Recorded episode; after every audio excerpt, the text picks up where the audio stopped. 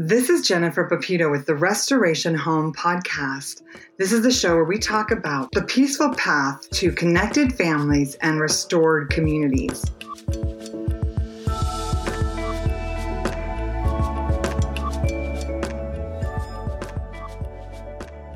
And today I'm talking to Heather MacFadyen. She hosts the podcast Don't Mom Alone, and she also has this new book called Right Where You Belong that I'm so excited about. And in this series, in the Restoration Home podcast, we're talking about developing our own family rule. You know, the whole content of the podcast so far and the content of the book that will be coming out with the same name is about you know christian like rebuilding christian culture in our own families in the world at large you know connecting our families and communities through having a set of family values that you live by, even if nobody else is living by the same values. And so I'm excited to talk to Heather today because she has both grown up in a family with their own set of values and then is raising her own family with its own set of values. And I'm excited to just learn from you today, Heather. Thank you for joining me. Oh, thanks for having me. Always good to talk to you. Yeah, I'm really excited because you have just written this book, Right Where You Belong, and it's kind of all about figuring that out. Like, what are your values? What has God called you to? What is the special uh, vocation for your life? And I think sometimes as moms, it is hard to discern. Like, we almost think there's one right way to be a mom. Like, to be a mom, we take our kids to sports, or we take them to school, or we put them in music. Like, we see what sort of the culture at large is doing, and we think that must be it. And then taking a divergent path whether it is being a missionary family or being a homeschool family or being a you know a chess family whatever it might be can be really hard can you tell me a little bit about how you have kind of found your own way yeah i think for some people it's not hard these are the people who are like i don't want to follow what everyone else is doing and i'm real happy to make my own path I'm more the person who's comparing and contrasting and feeling less than if I'm not keeping up with the Joneses. And so I felt this feeling of I'm going to miss out if I don't keep up with this formula. And the trick is every person has their own path with God. And so when I'm comparing, contrasting, and feeling less than, I'm missing out on my path with God.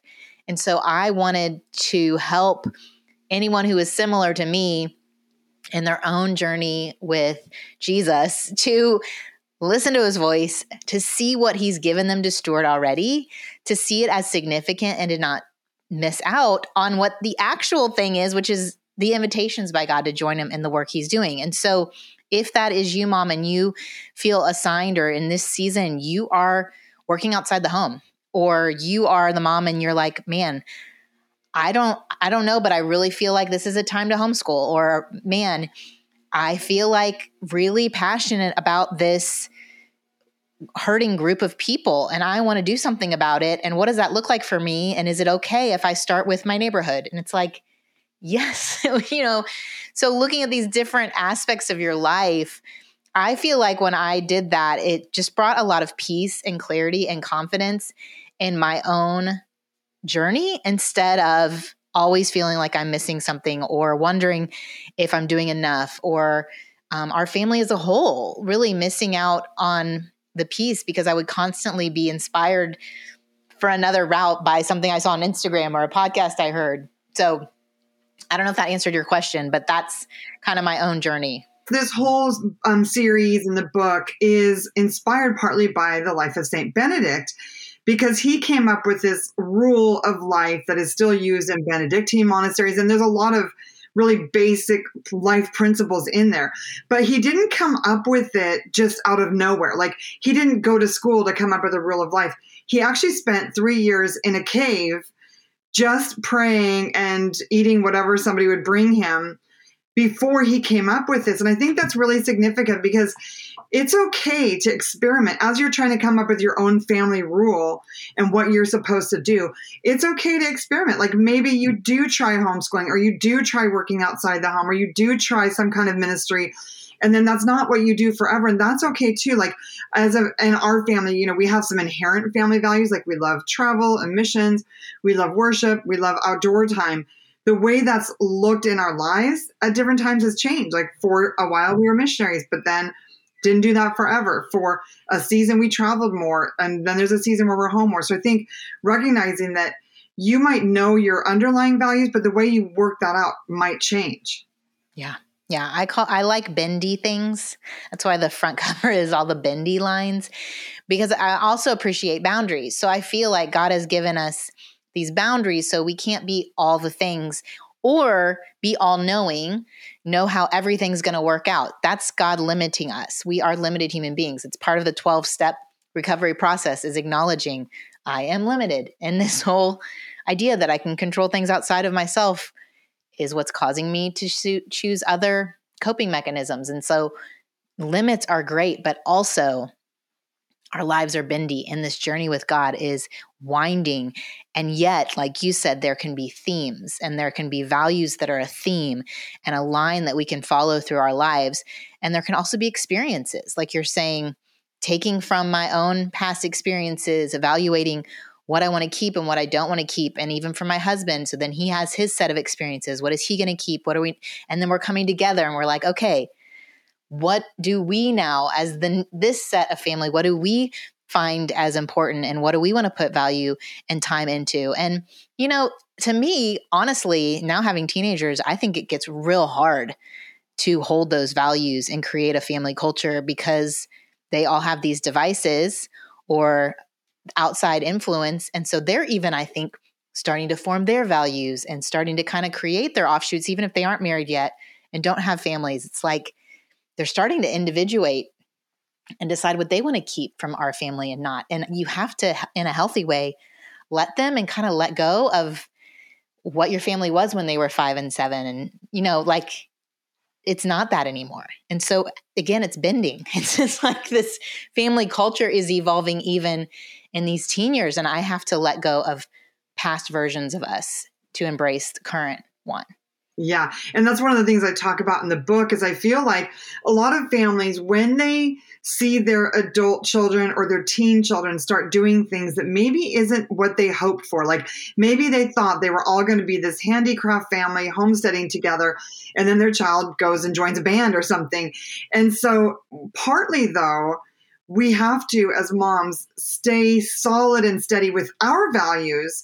Like, I don't think we have to remake our theology based on what our children do. I see a lot, I see that a lot where their kids maybe make a choice that's different, and then the moms throw away their faith as well. And I think we, we mm-hmm. as mothers in our families can be steady with what we believe, you know, what our values are, even if our children at the moment yeah. or forever do not follow that. Yeah, I think that fits. Yeah, with I was I'll give a quick example of that would be, you know, we have chosen to be a part of a church even when friends have left or um, leadership might have changed. Nothing inappropriate has happened there, but we have ch- we have chosen to stay there because of the community we've built. And there have been seasons when we've let our teens choose to attend another church because we want to give that freedom of what they valued was was a different value than what we did but we wanted to model model for them this was still important to us. This aspect of the church was really important to us and we held to that and we didn't say okay we'll go wherever you want because that's important to you.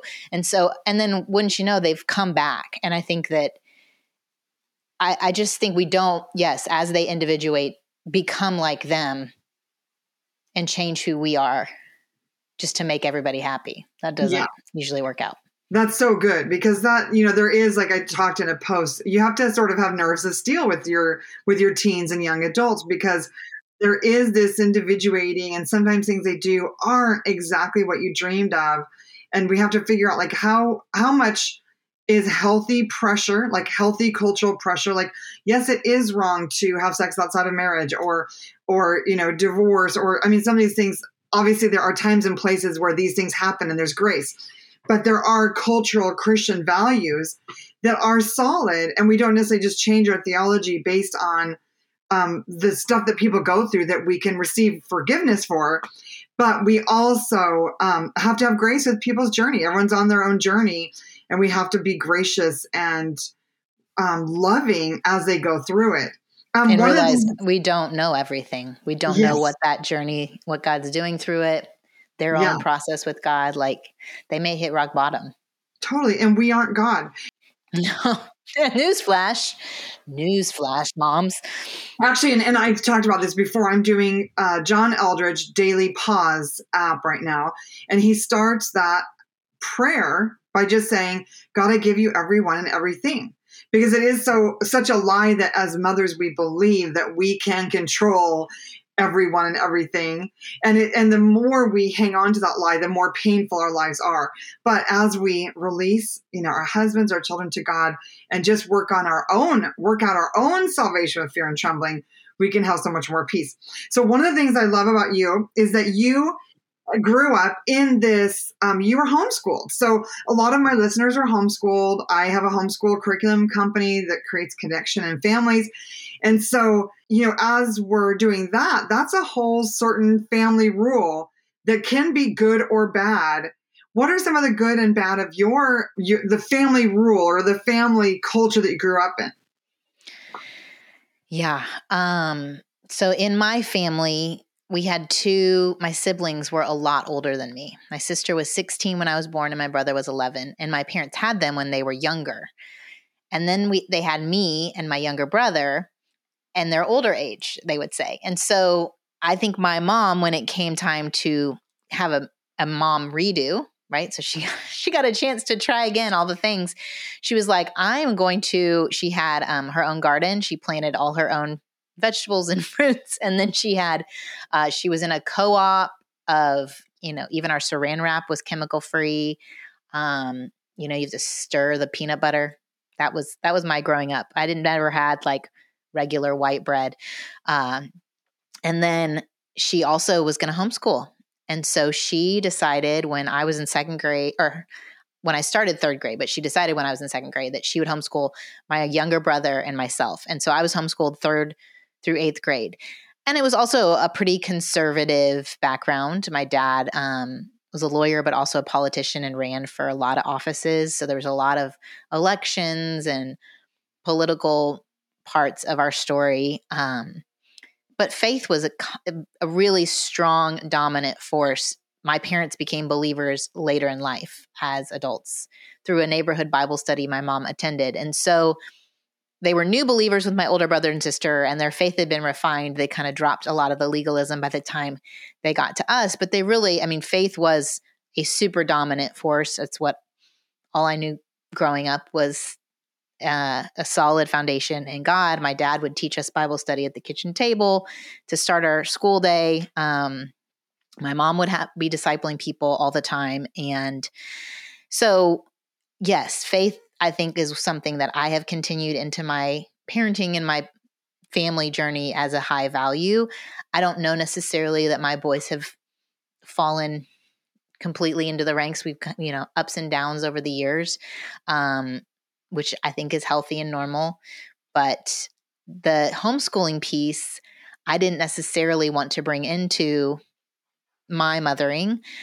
Uh, there were aspects that I didn't really love. Again, I don't know a difference from what if I'd gone to a traditional school setting? What what would I be like? I don't know what gifts I gained, but um, I do think it negatively impacted my relationship with my mom.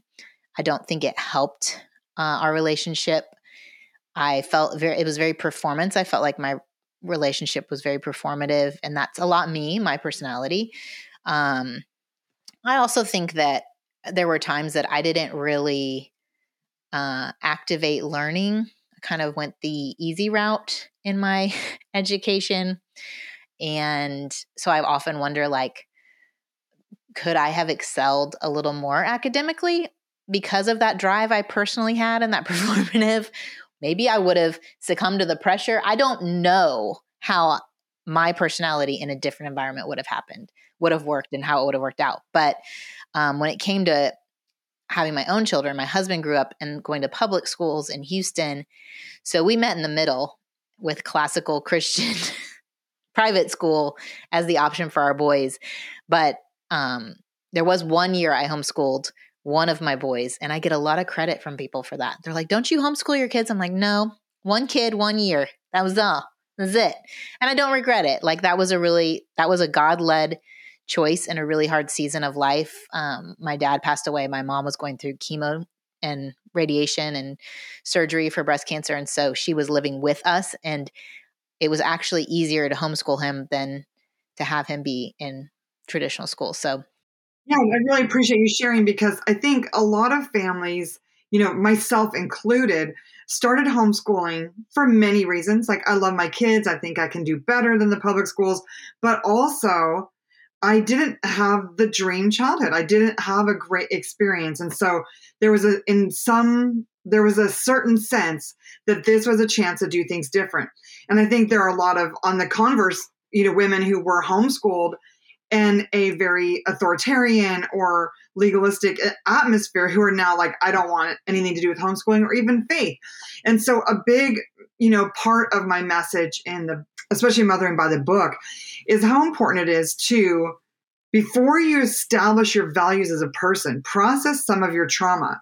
And I know you talk about this too in Don't Mom Alone. I know that you do, that you have your own um, inner healing prayer ministry because if we don't first address what we've been through, forgiving our parents, forgiving maybe maybe it was teachers, maybe it was pastors, whoever it was, be as we're trying to establish a family rule, as we're trying to establish our own family values, if we do not first forgive the people who offended us in childhood and not just forgive, but cry about it, journal about it, invite Jesus into the pain, ask him to comfort you. If we don't do that first, our rule will be a reaction. And so instead of developing something that is Holy Spirit led, we'll be developing just a reaction to what we experienced. Yeah, and you don't have the freedom to be led 100% by God uniquely for each family member. Like if I had held on to that past as, um, and I think when we have whatever experiences we have, we create beliefs about who God is, who we are. And that's what you're saying, like through the prayer, getting those beliefs aligned with truth and letting go of lies. If I hadn't done that work, one, the work to with my mom and that relationship before she lived with us, that would have been a catastrophic journey. But also just the freedom to not create a rule of a different rule, not your rule of life, but a, a rule in my mind that I will never homeschool. I did, would have missed out on the fantastic opportunity I had with my son. I would have missed out on the obedience. And I really felt God leading me to do that for that year with that child. And so yes, I agree. Like healing up so we're not reacting, but also healing up so we can be led into the spaces that God has for us that may not follow that pattern of everyone around us or may follow into a pattern we didn't think we could ever want. And you were like, okay, I said I would never, I thought in my mind I would never do this, but only God can redeem all things and show me um, that He's bigger than even my past pain and uh, struggles or circumstances, whatever that is for each of us. Yeah, yeah, I really appreciate that about your work, and, and it's a big part of my first book, Mothering by the Book. Is just if we don't process some of that, you know, I would never have gone and been a missionary. And then after I was a missionary, I said I would never be a missionary again. And then we did, um, you know, a, a big trip to Africa. And I would never have done those things if I hadn't processed some of that childhood pain, because that is the at the root of so many of our adult issues, our fears and our our hurt. So what are some of the things that you know in the book you're talking about just helping people find yeah, find that their identify the rule of life for themselves, identify, you know, the the places that God has called them to. What would you say is one of the first best steps towards getting there? Yeah, so it came the concept came from a tweet about humility that said the expanded Hebrew definition of humility is to occupy your God-given space. So it's in humility that we look at where God has us and we fill that space. But part of that is okay, God, where do you have me? What are the boundary lines of that space? And it makes me think of the Israelites when God draws up those boundary lines for the land he gave them, right? It's a God given space, is the promised land. And he told each tribe where to, he assigned the tribes to the different parts of Israel. And so he's assigning us. And the one of the boundary lines is time, like looking at the dynamics of time. If you are working a full time job and you're feeling called to homeschool, you may have to evaluate okay, God, as the, I only have so many hours in the day what is this going to look like? if if you're calling me to this, then or you're assigning this to me, then you've got to bring to mind how does this work in my space? and is this a job change and I move to a part-time job? Is this a working from home? Like the time aspect is an important boundary line. We are only given so much time. We are given a limited view, like we said before, of how this will all work out. And so you ask God these questions What is my space as it relates to time? What is my space as it relates to physical place or positions of power or authority? What is my space as in regards to wiring, my own wiring? What is my space in regards to experiences? Like we were just saying, your experience as missionary, our different experiences as families. And I believe strongly like you bring all of these questions to God. And in the book, there's a whole worksheet of questions that you can spend time with God and ask Him and just pause and listen. And I am of the faith that He will speak to you through the Holy Spirit not with an audible voice necessarily, but through thoughts that come to mind. And I have found that for my own life, when I am at a crossroads on a decision or I'm needing direction, even if it's a small direction with a kid or insight, if I bring these to him, he will bring to mind the answer. Um, I believe in his direction in my life, like the lamp for your feet for the next step. And so that's what I've kind of discovered in this is walking with God and engaging in conversation with Him when it comes to your life instead of just plowing forward. Like you said, either reacting from our past pain or just deciding this is what our rule of life is going to be for our family because that's what everyone else is doing and that's what good families do. Um, really bringing it to God. I even talk about rule of life in the book as regards to okay, you have this space maybe. How are you stewarding it? Because the rule of life is like a garden, you know, it's the where th- good things grow. What have you put in place to help good things grow in your family and what do you need to put in place? Kind of like a priest in the temple who's keeping, you know, the incense going and and in charge of maintaining that temple space. It's like, okay, how am I maintaining this space and in doing that in an interactive way with God so that I'm not just in the space but really filling it? Oh, that's really good. I appreciate that because it does take, you know, learning to be discerning of what God's will is yeah. and what he wants us to do takes time. Like if we spend all our time reading novels or watching shows or scrolling Twitter, we will not have that discernment because the voice that's bigger in our head is the voice of the world. And so we'll be reacting instead of discerning. Yeah, when I in times yes, when times when I feel really out of sorts and I'm questioning and I'm feeling frustrated with my family, I find that it's because I've been consuming a lot of other people's lives and not communicating with God about my own.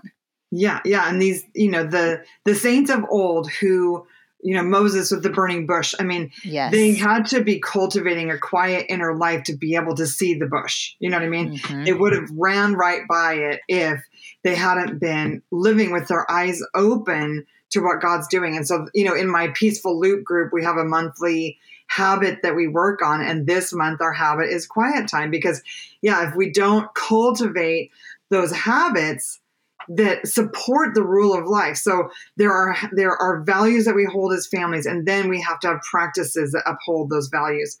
So just in closing, you know, you you have four like teen boys. You are you have a busy family. They like you said they're growing into adulthood and they're developing some of their own values. How do you in that transition period because you know i'm there too. I've got adult children. They're not all doing everything i say all day long how do you keep some anchors as a family without being legalistic or overbearing i think that that comes into play with having thought through your values prior so that it's so habitual in their own heartbeats that they don't even recognize that it's unique from others around them. So we do attend a weekly worship service and I just like it's not a oh are we maybe going to go this week. It's just kind of like we go every week. And I would say family is really important. So we're going to be with my husband's parents who live in town and we're going to hang out with cousins. That's like part of the rhythm of holidays and special events. We're going to be there for graduations. You show up for family and you are a part of that. That's that family value is is wired into just their experience every Christmas, every Thanksgiving. Um, and then I would say creativity is just part of how God made my husband and I. And so we're going to have things around. We're going to talk about creativity. We're going to talk about good books and movies and um, music. And that's just a part of who we are. If I, the, the thing with, I think, rule of life and family values is if you choose things that are not part of who you are and what really does matter to you, it will not stick. It's not going to last and it's going to, I don't know, it's going to be hard to maintain. Um, I my quote is should is not a sustainable why. So just because you think you should, if you do not believe in your core that that's important, it won't stick. Um, I think with our boys too, like I enjoy just everybody being together doing things. And so right now that might look like a pickup basketball game in the backyard or some sort of basketball tournament. Um, family dinners matter to me. So if you're around, we're going to sit around the table and have a conversation, no phones. You know what I mean? Like it's more the rhythms of it. And that's what the rule of life is so great. It's just like this rhythm of being, and you don't even recognize that you're doing it because it's so ingrained, it's so habitual. Yeah, these are so good. I really appreciate you sharing, Heather, because these are basic, like you said, they're basic rhythms that you probably to some degree don't even think about. Like your family goes to church every week, your family attends family gatherings and celebrations, your family has dinner around the table, and you've developed your own Christian culture as a family that supports a larger Christian community. And I love that. You know, it doesn't, we all don't have to do the same things. We all don't have to be homesteaders. There was like, you know, I think in the 90s, it's really strong, like, here's what Christian culture looks like. And it doesn't all have to be the same, but there is.